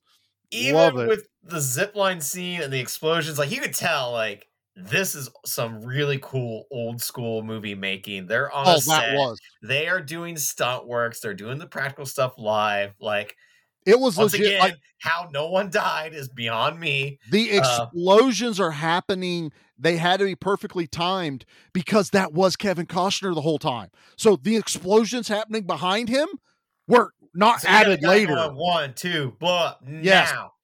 Now. You've, you've you got know? the guy from Tropic Thunder going, Mother Nature's about to piss her pantsuit. But even like his trap, because like Dennis Hopper gets on the plane with the girl yeah. and like they're wanting to fly away, which I don't even yeah. realize if he knows how far he would actually get. Um, it doesn't matter. It's a seaplane. He'd been fine. But Costner's plan of how to stop the plane, I'm like, oh my God, you're going to kill both of them.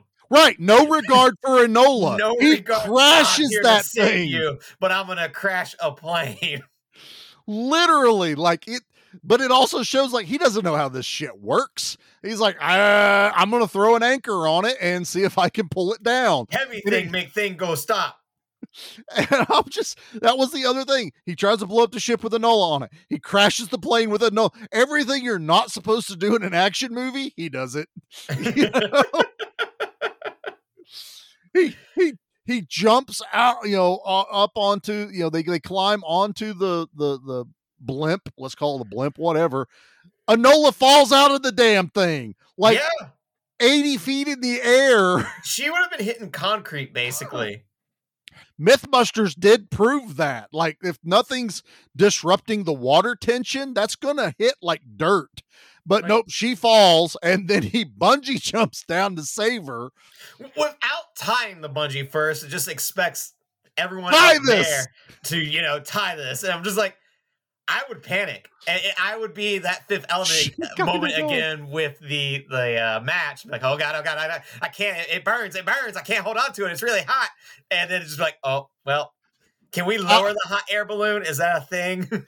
How he handed it to Helen, not the other dude, and she's like staring at it. I immediately go, if I did that to Jackie, the first word out of her mouth would have been, "What'd he say?" Yeah, that's exactly what I would have done. Like.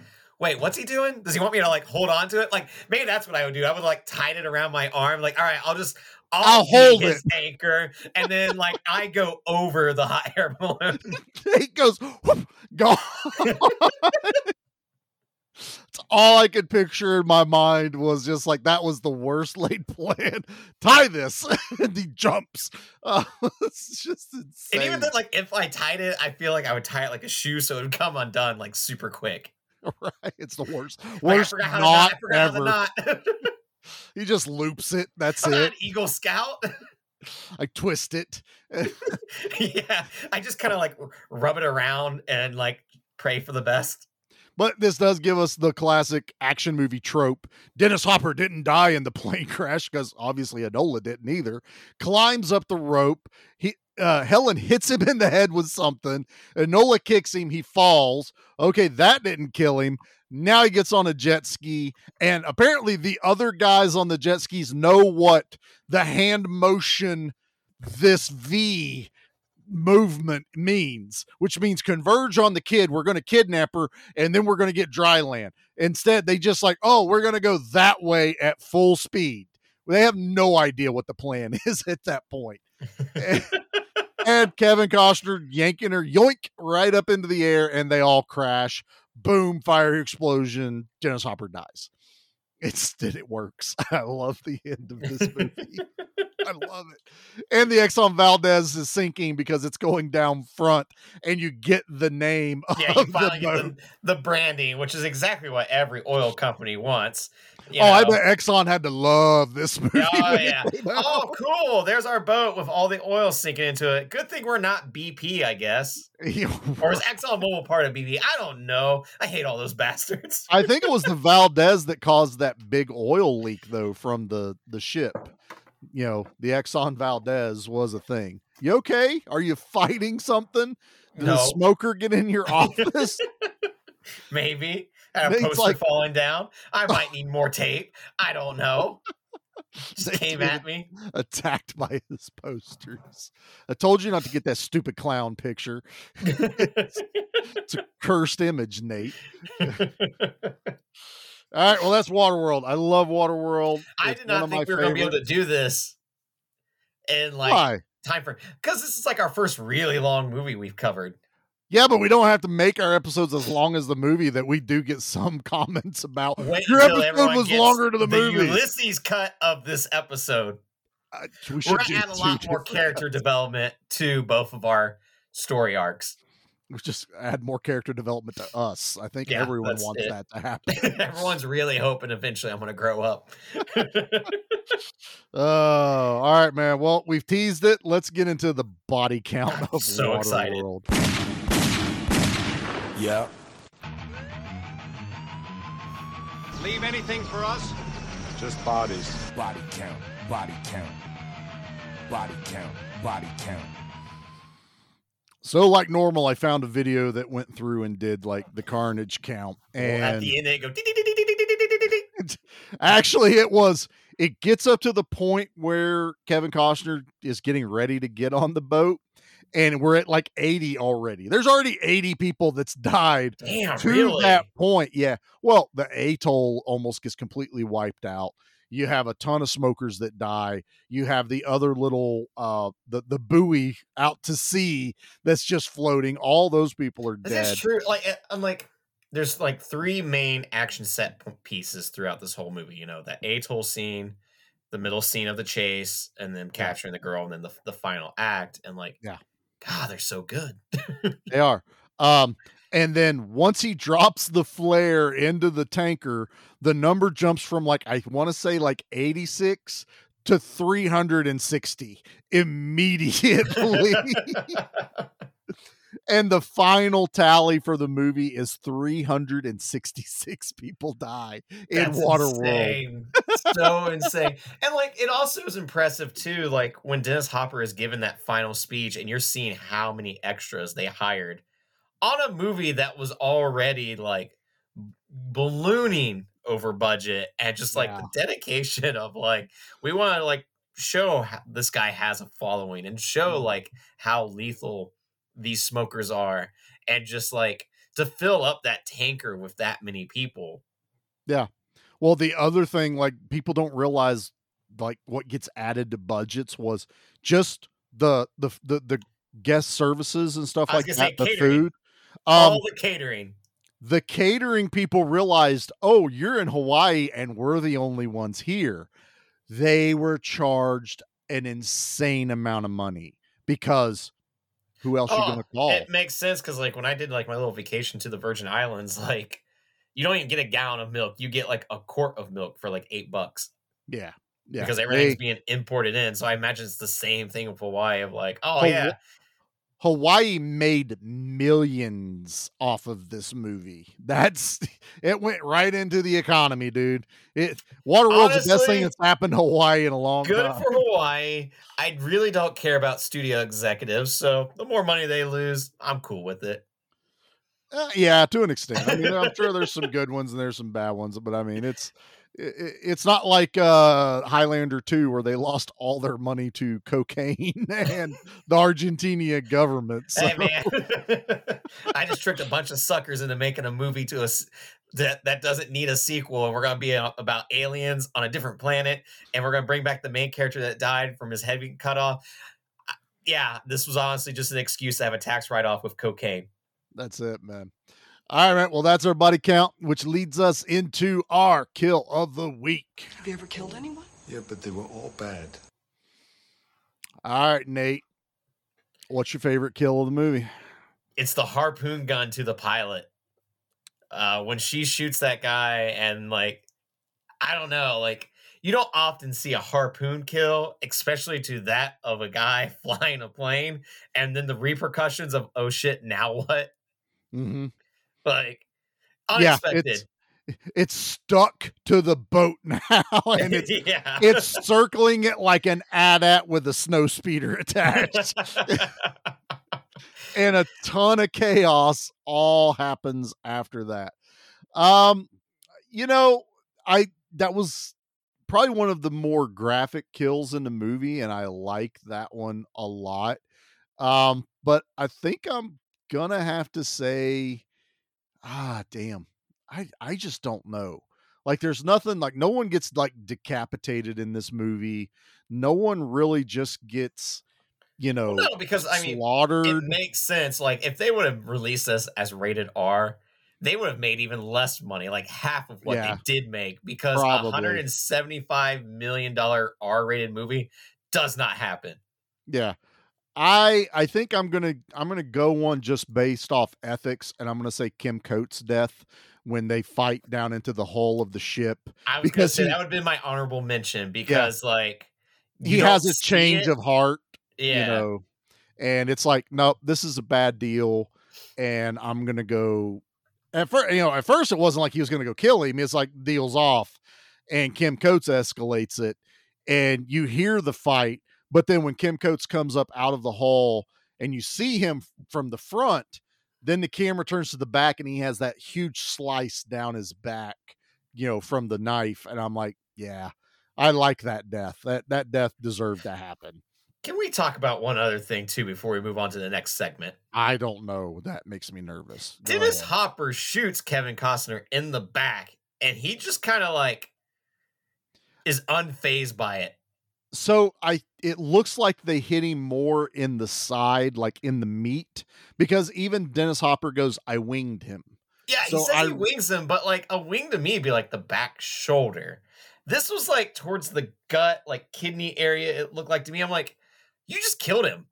I think it's, it's more... a slow, painful death, but, like, and then the blood trail in the, yeah. the ocean. Get the trackers. Find it. But I meant to mention that of, like, no, that's that's, a, that's one of those uh, wounds that you don't see happen often, because it'd be like, I think you just gave him a fatality wound. I, I think it, like I said, I think it's more, it grazed his side, it hit it hit fat, flesh, whatever, and it was just a flesh wound. Um, and I do like that it's affecting him throughout the rest of the movie. He, he always kind of holds his sides at certain times, you know, just like, I got hit. Um, no, it's interesting, but They, I mean, there's a lot. three hundred sixty-six people die in a P G thirteen movie. That's pretty damn good. Yeah. And, you know, there's at least impressive. some some notable kills. I mean, if you want gore, when Dennis Hopper's eye gets took out is actually probably the goriest thing in the movie. Yeah, it is. And even gorier when they're trying to stitch it up and they put the fake eyeball in it. And the guy's using a paintbrush you paint a house with. And he's like, ah, this looks great. He's like, does it? What do you, you tell me the truth. And it looks like shit. And he looks in the mirror. It does look like shit. Love that. Unhinged Dennis Hopper. Unhinged. All right, man. Well, let's rate this bad boy.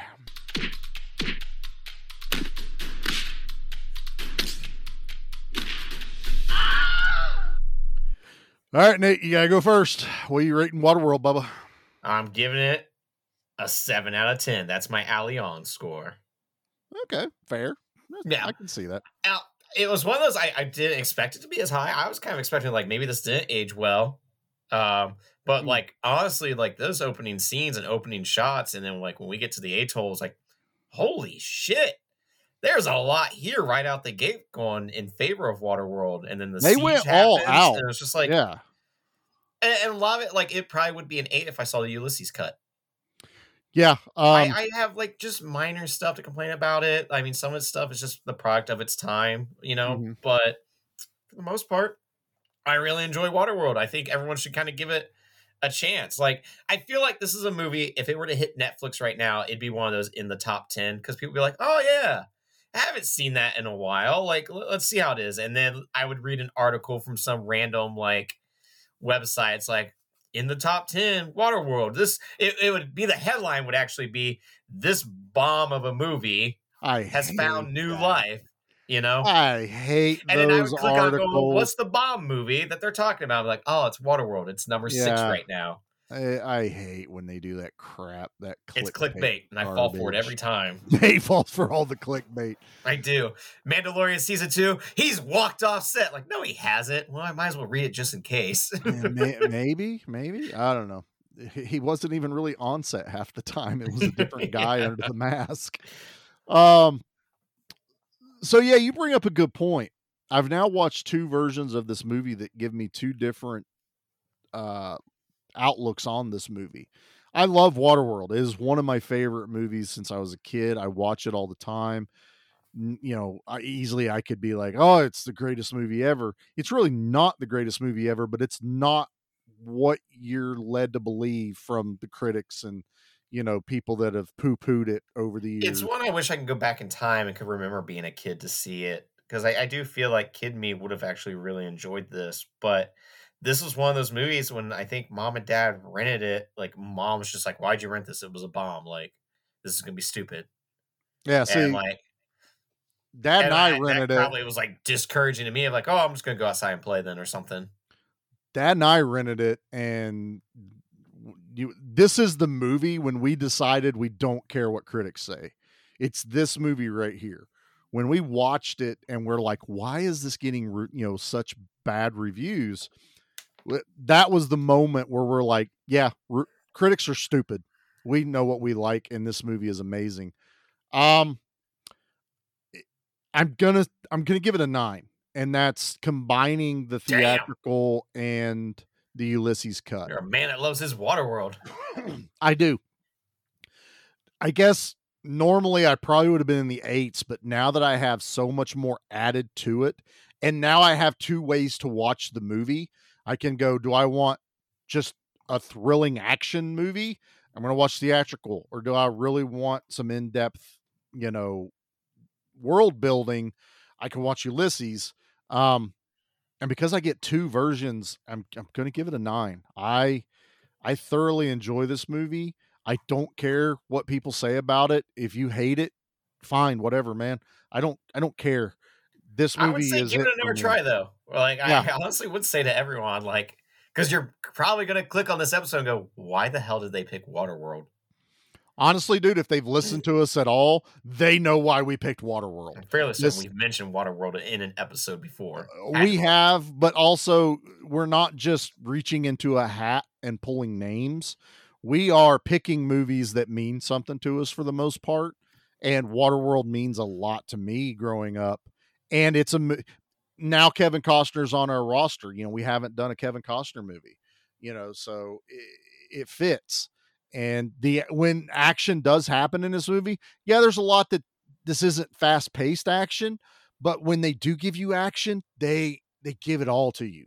And they it's give all you practical. The big Hollywood spectacle. Like that's, that's the cool thing that I really liked about this it. Like movie got a ride at Universal. They got a stunt show. Did it there really? Is a Waterworld stunt show that they have. I like how the, long that was going on for the, the jet boats flying out of, you know, sets and all this stuff. I mean, that for a movie that bombed, they were still like, damn, there's some really good shit in this movie. And that's the thing that's crazy to me. Like, this is a movie that you just don't see get made anymore because of the price tag, it mm. being an original I P. And then they didn't do a sequel, obviously. You no. could have done a prequel.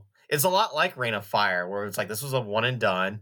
Mm-hmm. Um, we uh, the toy line, I even just looked it up. There was a comic book, like a four issue comic book run, and that was it. But this is something that in today's standards, we would have been bombarded with all the marketing, all the toys and stuff first. And then there, we've already had Netflix signing up for a prequel that has nothing to yeah. do with the zombies. And it's about the bank robbers before the zombies, you know, like that's what would have happened. Like we would this, have gotten this property. I would never be surprised if all of a sudden we got Waterworld, the series, you know, I, I could almost see Netflix or Hulu or someone trying to capitalize. Like you said, if it ever got put in the top rankings and it got, you if know, it got people's attention again, went, oh, maybe we can make money off this. Like, yeah, see this one, I'm possible. gonna, I gotta say doesn't quite hit what I would call like cult status, but it has its fan base. It has its fan base so much that a fan fixed the movie and it got a legit to release. Where the studio went, yeah, okay, well, wow, yeah. that's like, that, that to me is just lot. so mind blowing. That says a lot right there. And, you know, that's because of the strength this movie has that, you know, people just don't want to give it credit for. So, all right, man. Well, while we just praise this movie from one end to the other, we unfortunately have to do the part I hate now. And that is trash opinions. I'm the trash man. I come out, I throw trash all over, all over the ring. And then I start eating garbage. And then I pick up the trash can and I smash the guy on the head. Oh, that's going to be a disaster. Break my heart, Nate. Well, this comes from Cardinal Dude two thousand three, who reviewed this in two thousand three. Well, that, that works. One out of ten, bass as it gets. Okay, there are bad movies that know they are bad and end up pretty decent. Then there's Waterworld. This movie is bad because it tries to be good, but fails in all account. First, the plot. If you have seen Road Warrior, you saw this movie. The same plot. The only difference was Road Warrior was new and fresh at the time of its release, and much better. Second, the acting. Costner acts like he is made of wood. Hopper is so over the top, it is annoying. The rest of the cast is, well, either the stereotypical half-crazy evil thug or I'm innocent, helpless target of the thugs. Third, the set and stage. It is terrible. How much rusted metal and tattered clothes do we have to look at? Slash. Fourth, the plot and story. Where do they get all the jet skis? How do they keep them running? Where do they get the fresh water? Etc. Now, I like an action movie as well as anyone, The Road Warrior, for example, but this movie tries to take itself seriously, and it's nothing more than a formulaic story with bad acting. Sink the movie and watch Road Warrior instead. To that, I say, why not both? Yeah, watch them all. There's nothing wrong with having multiples. Yeah, I never I understood wanna... why some people have to like do that. It's like, you're allowed to like both. He did bring up a point that I forgot that I wanted to mention. Um, It does rain in Waterworld. There's a scene in the Ulysses Cut really? where um, they're eating the fish that he catches. Yeah. And he gives her water and he goes, go ahead, drink it. You know, drink as much as you want. It's going to rain tonight. And I'm like, Well, of course it rains. Why wouldn't it rain? That's yeah. how that's how they're collecting water, because it where they do have like pure hydro. Now, probably they can't collect a lot of it. I mean, you would have to have a pretty, who knows how long it actually rains, but that would be a natural filtration of ocean water, rainwater. Now, this does bring up also another point that I forgot to bring up. Hmm. There's no trees, so how's there any oxygen? So I don't know how that works, but there is o- there is I feel like oxygen. That's like the and- one thing where everyone would be like, ah, shit. There is oxygen in water, though. So it's H two O. It is H two O. I, and they... I don't know enough about science stuff. There is a tree on the atoll. Uh, not that it would produce enough oxygen for people, obviously. Oh, yeah, but that I'm one just saying, tree just got, got everyone by. Yeah. They go over and take a big whiff of the leaf. Yeah, everybody just goes over and cups their hand around it. Uh, and they're good I'm just going to go. Take a little bump. Also, in five hundred years... It may be we've adapted to We've mutated. Needing... I, I'm totally cool with that. Yeah, we don't need as much oxygen. Yeah, like we have now learned to live without trees, so the body has now changed. And if we can have gills on one singular human, then we can, right. you know, not need trees. To there, there's a ton. There's a ton of ways to dig into it. So I, I mean, still support the local, you know, rainforests and woods and all that. Please do not tear them down in support of Waterworld. Damn it. I was starting a petition. Oh, well, that's fine. I really wanted, I was building a boat and everything. Yeah, I know. Jackie, give me the boat. I would not live in a water world situation at all. The moment I have to eat fish, I'd be like, yeah, you just go ahead and drown me. I hate fish. I get seasick. I would not work well. No, I would, I would not enjoy my time whatsoever. And I would like the rum, but the rum would only get me so far. And as I've said, I would have been a smoker already. I already know where I would have ended up. You know, I'd have been working in the mechanics part. It's like, where where did they maintain all their jet boats? I don't know. They were on a giant tanker of oil. I wonder how they maintained all their jet boats. I don't like that review guy. It was stupid. I don't like it. You're done. All right, man. Well, that's uh, another one in the books for us, man. We have done Waterworld. Um, yeah, I'm happy we did Waterworld. Never thought it could happen. No. Yeah, we did. We knew. It's just, we do an action podcast. Waterworld? Yes. That's going to happen eventually. There was a Waterworld game on the Virtual Boy. Remember the Virtual Boy? Barely. And it was a failure, not because of the game, but because of the Virtual Boy. Yeah. That was the one that everything was like red, wasn't everything it? Everything was red. Yeah. And like motion sickness. That yeah, well, it worked for Waterworld. Maybe that was the it game. Did. Maybe they just didn't understand how to play it. Uh, but all right, man. Well, I uh, just want to say thank you all for checking us out once again this week on the action side of the podcast. Uh, if you haven't yet, Nate and I did just uh, appear on the Action Elite live stream where we did our giant Predator movie ranking. Sit Nate's- down for two and a half hours. Nate premiere. Hey, you say that, but man, we've got a, it's one of our best viewed videos. Um, no, it was a lot of fun. Uh, huge blast. Thanks everyone for having us on there. So it was a lot of fun. I had a blast with it. I was getting more and more amped up, like leading into the launch. I was dressed as Blaine, and yes, watch the video. You'll see me dressed as Blaine from mm-hmm. Predator. Um, And uh, we ha- we still haven't decided on the actual next movie we're doing, but we know one that we are going to do on our live stream. So stay tuned for us announcing that. And if this comes out before then, I don't know. You'll just be like, oh, yeah, you already did that, dumbass. Um, so, yeah, like I said, we don't have a set schedule for our YouTube streams. We just kind of do one when it strikes our fancy or when someone has time to actually do stuff on schedule. Unlike hey man, today. When the chance to see the original Nightmare on Elm Street in a movie theater happens, you jump on that. Yeah, I don't, I don't, I, I didn't knock you for that. I mean, that's fine. I'll the let score was fantastic to hear that in that sound system. I bet. Also, I, mean, I did not re- remember how low of a body count that movie has. Very, very low body. Three, count. Four with an asterisk. Yeah, the the mom doesn't yeah. really count at the end, does she? I. I don't know. I mean, it's all clearly a dream, but it's also one of those things where it's like, I don't think we ever really knew what to do with Freddy when it comes to ending those movies. No, and I that as much as I like the shock factor of that, it totally is a mannequin he's dragging through the window. Oh, it's of that such door. It's such a great it's mannequin. So stiff. It's like she turns into it's like she does the movie Mannequin and she turns back into the department store. Yep.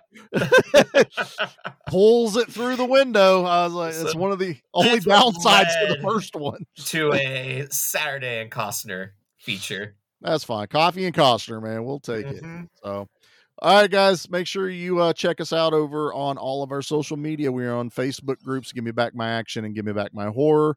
Instagram under the same, TikTok, uh, Twitter. I'm trying to stay more active on Twitter. We are on YouTube. We have videos up. Please go check them out. We did a review on Prey, which was actually pretty awesome. We did a live chat.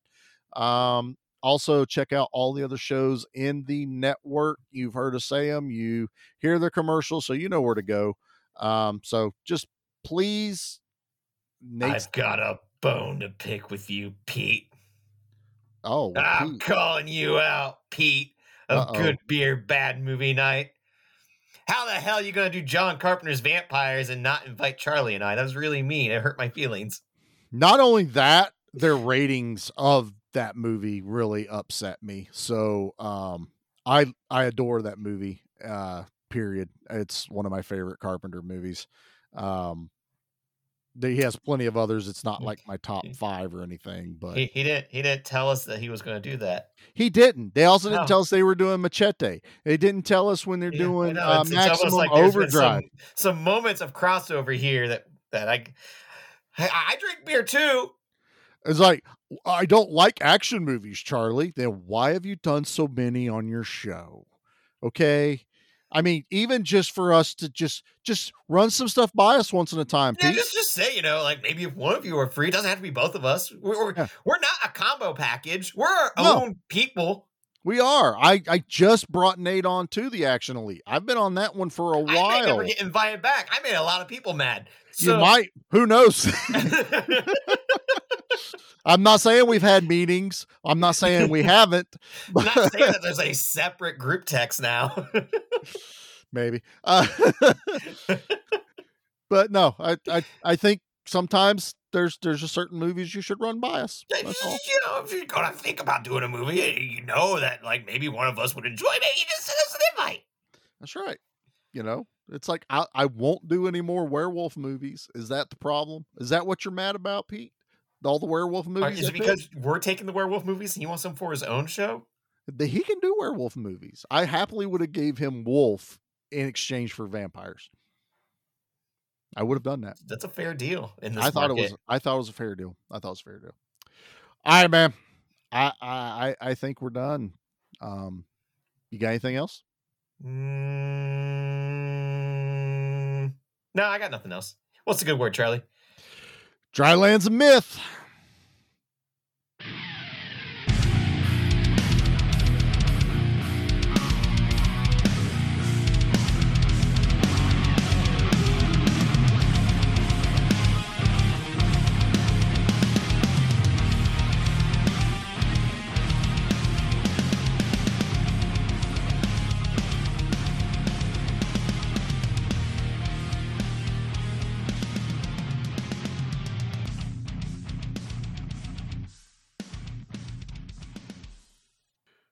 All right, man. Uh, we got we got, we got another email, Nate. We do? Yeah, we got another email. I think it's... I lost access to the me- email, honestly. Oh, well, you just have to sign back in. All right. Well, we have more fan fiction. Another bit of fan fiction for your long lost co-host. Oh, he must feel bad that he did vampires without us. So. Oh, maybe. Maybe that's yeah. why he emailed us. So here's our first one. Reign of Fire, Rise of the Werevrin. I guess I'm saying it right. Humanity digs up a dragon egg. Dragon is born and wipes out most of humanity. Dragons rule the day. The film ends like a zombie movie where everything feels hopeless. Oh, okay. Okay. Part two. I'm on board right yeah. now. That sounds like the first movie. Yeah. Part two, Reign of Fire, Hell on Earth. A survival story as humanity tries to grab a foothold just to escape complete extinction. An ancient book is unearthed describing how the dragons were originally defeated, and it becomes a race to get the information out to the world. that's movie two. Okay. All right. So right now what I'm feeling is these are universe movies. They're not technically direct sequels, it seems. These seem like these are all movies taking place in the same universe, and we're kind of getting different areas of the Reign of Fire. I mean, it could be, but I'm also getting like, this is kind of like a Lord of the Rings type trilogy thing. Ooh, so okay, okay. Here we go. Reign of Fire, Rise of Terran. Copies of the ancient book have been smuggled around the world at great cost to the humankind. See Rogue War, uh, see Star Wars Rogue One. He had to put a little footnote in there. Oh, okay, okay. Using the book, weapons are forged to fight back the dragon horde and slowly regain dominance of the earth. Even with the new weapons, can the human population outlast the current kings of the world? I'm going to say nope, and then we get Waterworld. Oh, what if the dragons lead into Waterworld?